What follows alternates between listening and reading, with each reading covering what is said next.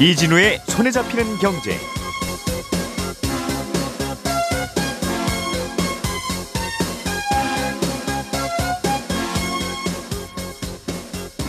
안녕하십니까, 이진우입니다. 편의점이나 마트 같은 데서 쓸 수 있는 10만원어치 포인트를 단돈 8만원이면 살 수 있게 서비스를 했던 머지포인트라는 회사가 갑자기 포인트를 쓸 수 있는 가맹점 숫자를 확 줄여서 논란이 됐고, 그래서 사기 논란과 함께 그 파장이 계속 커지고 있습니다. 지금 이 사태는 어떻게 진행되고 있는지 지난 주말 사이에 새로 업데이트된 내용들 좀 정리해드리겠고요. GTX-A 노선이 빠르면 3년 안에는 완성이 돼서 실제로 다니게 되는데, 출퇴근 시간에 사람들이 한꺼번에 몰리게 되면 혹시 탑승에 불편한 점은 없는지, 그리고 요금은 얼마나 할지 등등 GTX에 대해서 자세히는 모르셨던 이야기를 저희가 취재한 내용들 중심으로 전달해드리겠습니다. 카카오 모빌리티가 택시를 호출할 때 돈을 조금 더 내면 택시를 더 빨리 잡을 수 있는 서비스를 제공하고 있었는데, 최근에 이 요금을 올리려고 했다가 없던 일로 하기로 했습니다. 어떤 이유로 인상을 철회하기로 한 건지 이 내용도 잠깐 살펴보겠습니다. 8월 16일 월요일 손에 잡히는 경제, 광고 듣고 시작하겠습니다. 오늘의 뉴스를 프로파일링합니다. 평일 저녁 6시 5분 표창원의 뉴스 하이킥.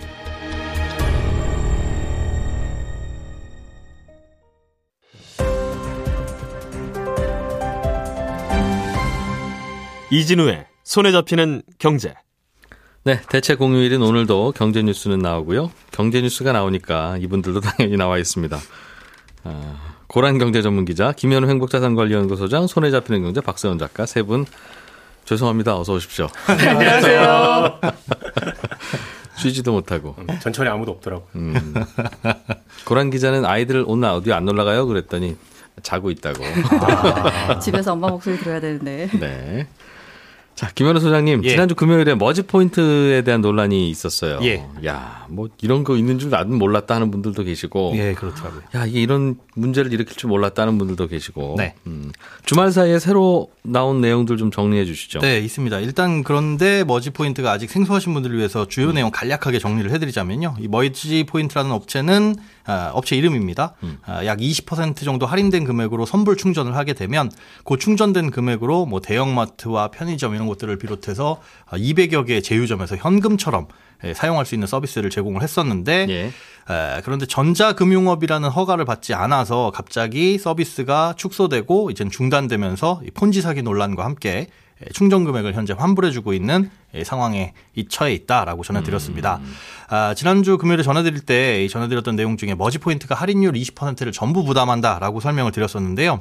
확인을 추가로 해보니까 대형 프랜차이즈 같은 경우에는 그 프랜차이즈 브랜드별로 모바일 기프트콘 같은 게 이미 있잖아요. 네. 머지포인트가 여기를 거쳐가지고 결제를 해주는 시스템이 꽤 많이 있었습니다.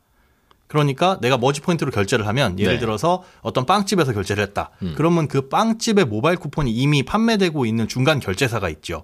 거기를 통해서 결제되는 구조들이 꽤 많더라고요. 예. 그러다 보니까 가맹점 입장에서는 머지포인트의 수수료를 지불하는 게 아니라 그 중간에 모바일 쿠폰을 판매하는 회사에 수수료를 지불하는 곳도 있어서, 예. 이거는 이 가맹점주마다 이 브랜드마다 다른데 한 3에서 12% 정도 수수료를 부담을 하는 곳도 있는 것으로 확인이 됐고. 근데 그 부담하는 수수료가 머지포인트한테 가는 건 아닐 거 아니겠어요? 그렇죠. 머지포인트는 그 모바일 쿠폰을 조금 더 할인된 금액으로 구매를 하고 결국 이제 중간에서 그 콘사라고 불리는 이런, 예. 것들이 가져간다. 이렇게 복잡하긴 한데, 그러면 20% 싸게 포인트를 팔았던 머지포인트가, 예. 그 20%를 다 자기들 돈으로 채워드리면서 고객을 모집했던 것은 아니고, 네. 20%보다는 조금 낮은 비율인 경우들도 가맹점마다 있더라. 네, 그렇습니다. 우리가 조금 잘못 알고 있긴 했는데, 네. 뭐 대세에 큰 주장을 주는 팩트는 아닌 것 같고요. 네, 그렇습니다. 예. 연휴간 이제 추가적인 상황을 보자면요, 직접 찾아가서 환불을 요구하시는 분들이 굉장히 많이 계셨습니다. 이 중에 이제 돌려받은 분들도 계시고, 또 문제는 이제 아직 사용이 막히지 않은 가맹점이 그간에 좀 있었는데, 예. 여기에서 이제 대량 결제를 하는 바람에 이 소상공인 분들에게 피해가 확산될 수도 있다. 이런 우려도 나오고 있는 상황입니다. 그게 우려가 오히려 큰 거더군요. 그러니까 자영업 하시는 분들이 머지포인트에 무슨 사고 난 줄 모르고 예. 손님들은 그 포인트 들고 와서 계속 결제를 하니까 현금처럼 받아주신 거 아니겠어요? 네, 그렇습니다. 그 포인트 들고 머지포인트 가서 자, 이만큼 내가 받아왔으니까 이 돈 현금으로 주시오 하면 머지포인트는 연락이 안 되거나 네. 뭐 줄 서시라고 하거나 그렇죠. 잠깐 좀 기다리셔야 된다고 하거나 하면 그 참 네, 소식을 일인데. 늦게 들으셨던 소상공인 분들 같은 경우는 그런 피해가 생길 수가 있는데요. 확인을 해보니까 이 머지포인트로 결제를 하게 되면 그 돈이 들어오는 시점은 네. 다음 달 말쯤이라고 합니다. 그러니까 이번 달에 결제가 됐으면 9월 말에 정상적으로 결제가 돼야 되겠죠. 대금이 들어와야 되는데 아까 말씀드렸다시피 대형 프랜차이즈 브랜드 같은 경우에는 중간에 콘사라는 걸 거치기 때문에 여기와 제휴된 경우에는 머지포인트든 뭐든지 간에 어차피 여기서 돈을 받는 거기 때문에 문제가 없다라고 프랜차이즈 본사에서 공지를 내린 곳도 있더라고요. 그런데 문제는 그런 대형 프랜차이즈가 아니라 소규모 영세 자영업자 같은 경우에 직접적으로 계약을 맺은 경우에는 머지포인트에서 직접 돈을 받게 되는 거니까 네. 이게 다음 달 말에 실제로 대금이 들어올지 어쩔지 여부는 현재로서는 사실 불확실할 상황입니다. 그래서 대개는 이런 일이 벌어지면 예. 보통 이제 저축은행에서 이런 일이 많이 벌어지는데 금융회사가 돈을 갖고 있어야 되는데 돈을 못 갖고 있고 여기저기서 떼이면 네. 선착순으로 받으려고 런이 일어나잖아요. 뱅크런이라고 하죠. 네. 그래서 그런 일 벌어질까 봐 일단 먼저 간 사람이 먼저 받아오면 늦게 간 사람이 뭐 잘못한 게 아닌데 못 받게 되는 일이 벌어지니까. 맞습니다. 금융당국이 일단은 저축은행 영업 정지시키고 문 닫아버리죠 그냥. 예. 그리고 나서 남는 재산 다 긁어 모아서 받을 분이 얼마나 되는지 남는 재산이 얼마나 되는지 그런 비례대로 나눠주잖아요. 맞습니다. 지금은 이렇게 해서 스톱시켜주는 당국도 없어요. 지금 여기는. 전혀 없습니다. 여기는 사실은 이 금융회사도 아니기 때문에 금융당국의 관리감독을 받는 것도 아니고요. 오로지 상품권 발행업으로 등록이 되어 있기 때문에 여기는 주무부처가 전혀 없습니다. 따라서 올 스톱 뭐 잠깐만 있어봐 해가지고 중간에서 중재자들끼리 그렇게 선착순으로 막 받아가고 그러면 안 돼. 뒤에서 지금 못 받은 분들이 많아요. 이렇게 중간에서 말리거나 심판 볼 분도 없는 거죠. 아무도 없고 그걸 어떻게 해야 되는지에 대한 법적 근거도 전혀 없는 상황이라서 와. 그래서 이분들이 지금 처음에는 온라인 환불 요청만 받았거든요. 그런데 신청해 보신 분들은 알겠지만 이게 로그인이 필요가 없습니다. 홈페이지 들어가서 환불 신청하기를 누르면 누구든 그 내용을 작성을 할 수가 있어요. 아, 제 이름은 어디 김현우인데 이메일 주소 쓰고 여기로 환불해 주세요. 이렇게. 네. 그런 식이다 보니까 이게 어떻게 확인이 되는 거냐. 사람이 일일이 수작업으로 확인을 해야 되는 건데 회원이 한두 명도 아니고 그 금액을 대조해 볼 수도 없는 거고 야 너희들 이거 환불해 주는 척하면서 나중에 안 해주는 거 아니야 라는 불안감 때문에 본사로 사람들이 직접 몰려가기 시작을 했고요. 네. 그런데 문제는 이 줄을 선 분들한테 저희는 온라인으로만 해드립니다가 아니라 줄을 서신 분들한테는 또 오프라인으로 환불을 해주고 있었던지라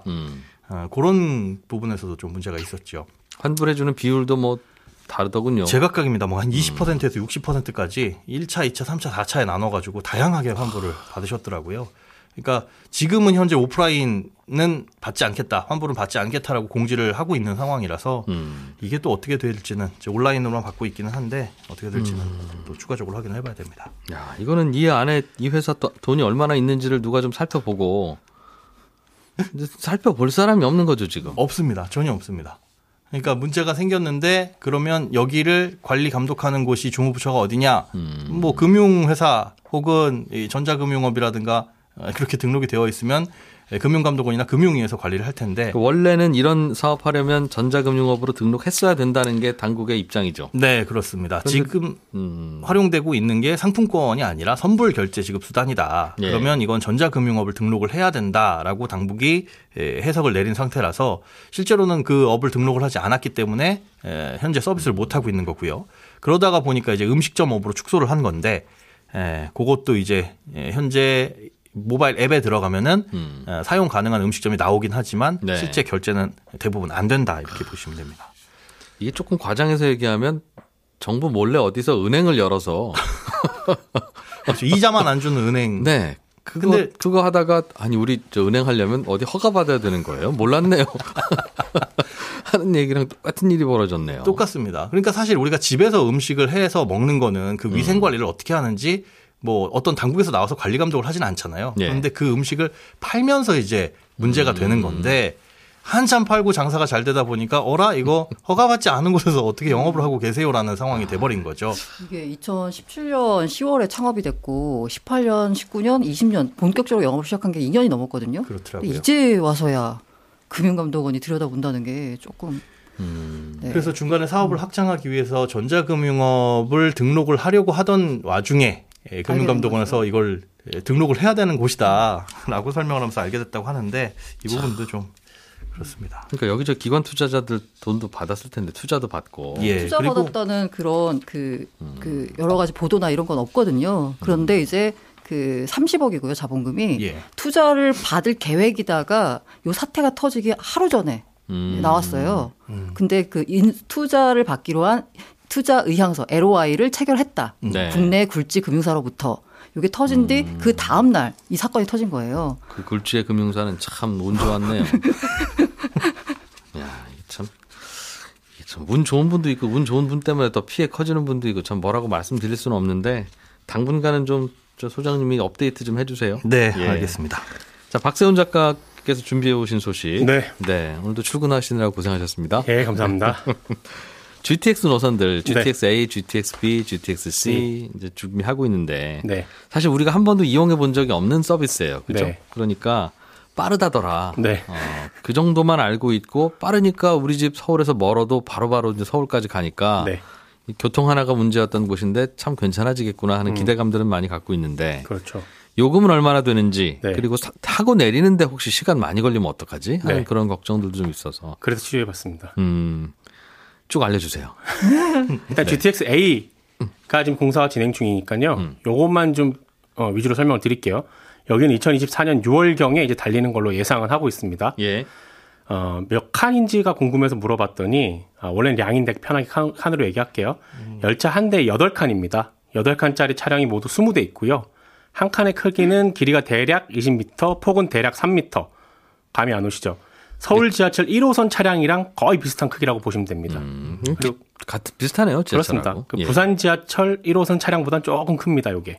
그리고 차량 한 칸에 탈 수 있는 최대 승차 인원은 대략 160명 정도. 예. 8칸으로 되어 있으니까 한 번에 한 1280명 정도를 최대로 태울 수 있습니다. 생긴 건 지하철이나 기차하고 비슷하다. 그렇습니다. 그거는 뭐 예상했던 바고. 네. 뭐 다른 게... 크기가 아주 클 수도 있고 아주 작을 수도 있을 거라는 예상을 하고 있었거든요.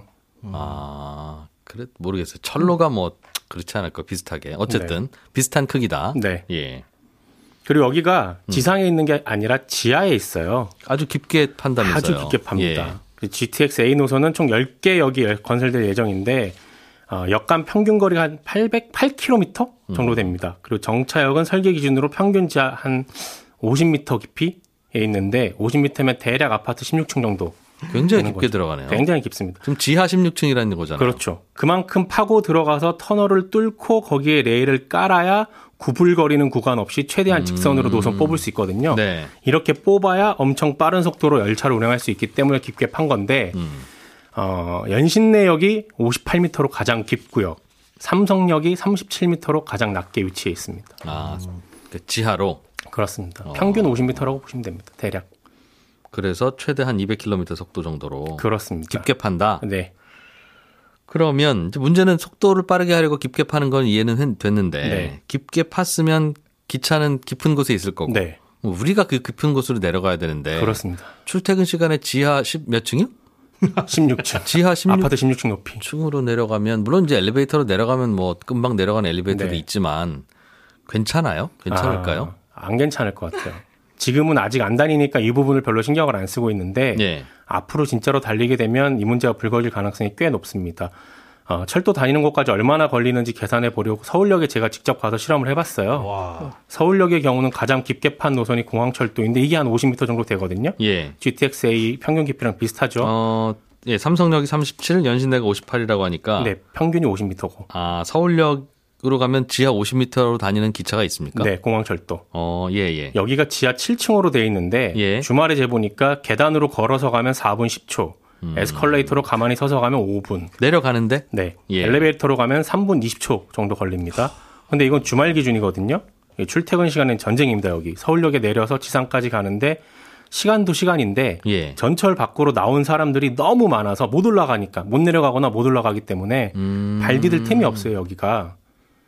평소에 요즘도 그렇다는 거죠. 그렇습니다. 이 건은. 네. 그렇습니다. GTX-A의 이용객 수가 얼마나 될지 지금으로서는 명확히 알 수는 없지만 서울로 출퇴근하는 분들이 앞으로 이걸 이용하게 되면 예. 여기도 분명히 출퇴근 때 이런 일들이 생길 거예요. 그리고 GTX-A 노선의 배차 간격이 아직 안 정해졌는데 네. 지금 예상으로는 대략 6분에서 8분 정도로 예상을 하고 있거든요.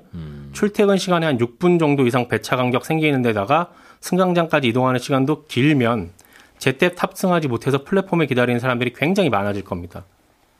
그렇겠네요. 그렇습니다. 예. 그래서 국토부 쪽에 물어봤더니 약간 좀 큰 엘리베이터를 준비를 하고 있대요. 역당 엘리베이터를 한 8대에서 12대 설치하는 걸로 돼 있는데 네. 한 대당 탑승 최대 정원을 24명까지로 만드는 걸로 보고 있습니다. 그러니까 한 번에 수송 가능한 최대 인원이 한 288명 정도 되거든요. 근데 이걸로 과연 충분할지는 잘 모르겠어요. 288명? 네. 그럼 한 시간 내내 열심히 실어 나르면 6분에 한 명씩 오니까 10번 나른다고 치고 한 2,800명 정도가 한 역에서 탈 수 있다는 건데. 그렇죠. GTX 역이 우리 동네에 생긴댄다. 이제라고 좋아서 이제 그 근처에서 기대감을 갖고 있는 분들 중에는 네. 우리 마을에서는 한 시간에 한 3,000명 정도가 탈 수 있는 거니까 네. 그 마을에서 출퇴근하는 분들 숫자하고 계산해 봐야 되겠네요. 네. 정말 지금 그렇습니다. 아파트 단지 그걸로 계산해서 분양하고 있지 않을 것 같은데. 안 하죠. 요금은 얼마나 한다고 합니까? 여기는 지금 민간하고 공공이랑 같이 진행하고 있거든요. 네. 그러니까 수서부터 동탄까지는 정부 돈으로 하고 파주 운정부터 삼성까지 민간이 맡아서 하고 있는데 자료 뒤져보니까 2018년에 민간 네. 사업자가 제시했던 안이 파주 운정에서 삼성까지 3,900원이었습니다. 한 달 20일 출퇴근할 경우에는 17만 3,000원 들고요. 요거는 정기권 좀 싸게 해주겠죠? 그건 지금 논의 중입니다. 정기권을 할지 안 할지는. 하기야 다 정기권으로 또 타고 다니면 여기 수지 맞추는 일도 고민이 그렇죠. 되니까. 운정 신도시에서 대화역까지 버스 타고 간 후에 대화역에서 교대역까지 가는 3호선 타면 전철비만 1,850원이거든요. 그러니까 22일 기준으로 하면 왕복 8만 1,400원이니까 네. 딱 2배. 정도 비싼 겁니다. 전철보다 지하철보다 한 2배 정도 비싸다. 그렇습니다. 다만 소요 시간은 GTX-A가 한 20분, 지하철이 72분이니까 예. 말 그대로 돈으로 시간 사는 셈입니다. 그러네요. 이게 2018년에 계산했던 금액이니까 지금은 좀 달라집니까? 아니면 이 정도 예상하고 계산한 겁니까? 대략 이 정도 하는데요. 최종 요금은요. 개통 6개월 전쯤에 결정이 됩니다. 예. 그때 요금 심사하는 위원회 같은 게 열리고 거기서 물가 상승률, 사업 비용 더 들어간 거, 시장 반응 이런 거 다 고려해서 최종 결정이 되는데 네. 여기서부터는 제 생각인데 그동안 민자로 진행된 철도나 도로는 예상보다 늘 요금이 더 높게 책정이 됐다라는 점 그리고 2018년보다 아마도 개통 시점에는 물가가 많이 올랐을 거라는 점 이거 고려하면 3,900원보다 아마 더 오를 겁니다. 그러니까 앞서 얘기했던 점들 종합해보면 GTX가 이제 앞으로 달린다고 해도 얼마나 쾌적하고 신속하게 탑승을 하게 할 건지 그리고 어느 정도로 요금이 책정이 될 건지 네. 이 부분이 지금 남은 숙제입니다. 그러게요. 이게 뭐 요금이야 뭐 서로 이리저리 고민하면 될 텐데 타는 인원은 물리적인 거라서 네. 참 쉽지 않겠네요. 그렇습니다. 자, 이것도 뭐 새로 바뀌는 게 있으면 박 작가님께서 체크해서 좀 알려주시고요. 알겠습니다. 고란 기자님이 업데이트해 소식은 카카오 택시 얘기네요. 네. 카카오 택시하고 공유 자전거 이용료 인상안이 나왔는데 둘 다 없던 일로 하는 겁니까? 자전거도 네. 그냥 예전 요금. 계속 말씀드리지만 카카오는 이제 인상이 아니라 개편이라고 계속 얘기를 하고 있거든요. 예, 예. 개편. 예. 공식 입장은 지금이 스마트 호출 요금이 0원에서 5,000원인데 0원에서 2,000원으로 재조정하겠다라고 얘기했습니다. 원래 애초에는 1,000원, 야간에는 2,000원 정액제였는데요. 2일부터 최대 5,000원까지 부과되는 탄력 요금제로 바꿨습니다. 카카오 측의 입장은 뭐냐면요. 이게 아무도 안 부를 때는 0원, 많이 부르면 5,000원. 그러니까 사실 과거에는 아무도 안 불러도 무조건 1,000원을 내야 됐는데 오히려 더 싸질 수도 있다라는 게 카카오 측의 입장이었고요. 예. 소비자 입장은 무슨 소리냐. 타기만 해도 8,800원이나 내야 된다. 기본 요금 3,800원에 호출료 5,000원 더하면요. 비쌀 네. 때 내면. 네네 맞습니다. 그래서 반발했고요. 게다가 이게 발표된 게 2일인데요. 그다음 일주일 지나가지고 카카오 바이크 전기 자전거 바이크 요금제 개편안이 나왔는데 이것도 역시나 개편이라고 주장하고 있는데 소비자 입장에서는 인상이다라고 받아들였습니다. 카카오는 일단 카카오 바이크 요금은 일단 지금 현재는 무조건 타면 1,500원. 15분 동안 탈 수 있습니다. 그리고 나서 이제 분당, 이제 10분당 이제 계산이 되거든요, 분당. 그런데 10분당 계산이 되는데 이걸 만약에 지금 바꾸는 거는 기본 요금 200원. 그리고 분당 이용요금은 150원을 네. 높였습니다. 계산을 해보니까 싸지는 분도 있고 네, 10분 이내로 타면 싸지는데요. 비싸지는 분도 네, 있고. 전기 바이크를 10분 이내로 탄다 이런 소비자가 얼마나 많을까. 그런데 싸울 문제는 아니고요. 회사에서 요금을 낮추기 위해서 개편하겠어요. 그러면 그건 모르겠습니다. 그건 전반적으로 매출 높이기 위해서 하는 거니까 네. 당연히 인상이고 그렇다고 네. 비난할 것도 아니죠. 또 당연히 인상하고 싶겠죠. 네. 뭐 과도하지만 않으면. 근데 어쨌든 뭐라고 비난 여론이 이게 예. 너무 거세가지고요. 결과적으로 13일 날 지난주 금요일에 카카오 모빌리티가 네. 이용료 개편으로 서비스 이용에 혼란과 불편을 끼쳐 죄송합니다. 그다음에 이게 재밌어요. 당사 서비스의 사회적 영향을 무겁게 받아들이고 요금 적성성을 신중하게 고려하겠다라고 발표했습니다. 그러니까 카카오 안에서는 이게 라면도 아니고 참 이거 올리는 게 이렇게 어렵나 싶을 텐데 어렵죠. 이게 네, 사실상 어려워요. 대중교통이니까. 특히 이게 택시 기사분들의 이제 반발이 굉장히 심했었거든요. 택시 4단체가 성명서를 냈습니다. 플랫폼 독점 기업의 횡포가 극에 달했다 하면서 예. 인상안에 대해서 반대한 거거든요. 이 기사님들은 예를 들면 이 스마트 호출 요금, 그 할증 요금을 네. 내면 고객이 내면 예를 들면 5,000원을 냈다. 5,000원을 제가 더 웃돈 드릴 테니 빨리 가고 싶습니다라고 네네. 하면 그 5,000원 오케이 해놓고 그거를 카카오하고 나눠 갖는다면서요. 네. 몇 대 몇으로 나눠 갔죠? 택시기사분이 6, 카카오가 4. 그러면 이제 그런 생각을 하죠. 아니 어쨌든 택시기사분들도 돈이 늘어나는 거 아니야? 라고 이제 생각을 하는데요. 이게 이용자 입장에서 생각을 해보면 스마트 호출 요금이 오르는 거나 택시 요금이 오르는 거나 그냥 다 오르는 거거든요. 거죠. 네. 같은 거죠. 예. 그러면 승객 입장에서는 택시 이용 부담이 확대되는 겁니다. 그런데 그렇죠? 2019년부터 기본요금 인상이 동결됐어요. 그리고 택시 기본요금은 한 4에서 5년 지자체와 네. 협의 끝에 올릴 수 있습니다. 근데 만약에 지금 스마트 호출 요금이 올라가게 되면 네. 기본요금 못 올립니다. 아, 승객들의 네. 요금 부담이 이미 있으니. 네, 소비자 입장에서는 아니 이미 비싼데 뭘 또 올리냐가 되는 거죠. 아, 그래서 반대한다. 네. 그래서 이제 택시기사분들의 입장은 뭐냐면요. 택시요금 인상은 굉장히 어려운 과정을 거치거든요. 이게 서울시 같은 경우에는 택시업계가 요금 인상안을 시의회에 전달하면 교통위원회 열어서 수정이 필요한지 논의하고 그래서? 의결되면 본회의로 가고 본회의 통과하면 또 물가대책심의위원회 뭐 이런 걸 거쳐야 되거든요. 이거 기본요금은 항상 비싸게 받는 거고 네. 카카오의 스마트 호출 요금은 아주 사람들 몰릴 때 네네. 이때는 뭐 어떻게 하겠어요. 선착순으로 할 수도 없고 그러니 비싼 요금 내는 순서대로 하자는 거니까. 네네. 피크타임 할증제이긴 한데 이게 이제 요금 인상을 하고 카카오가 나눠가지면 우리는 어떻게 하냐 이제 이런 입장이 모양이군요. 네. 야 이게 참 답이 없어요, 그렇죠? 그런데 비싸게 하고 돈 있는 분들만 타세요라고 하는 해외 그런 택시도 있긴 한데 또 그런 개념이 우리는 또 아니니까. 알겠습니다. 이건 조금 좀 지켜봐야 되겠는데 국회에서도 이런저런 고민을 좀 하긴 하는 모양이네요. 예.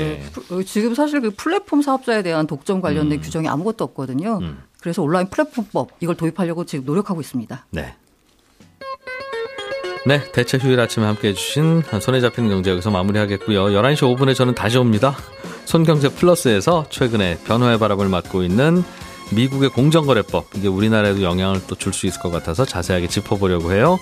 11시 5분에 다시 오겠습니다. 이진우였습니다.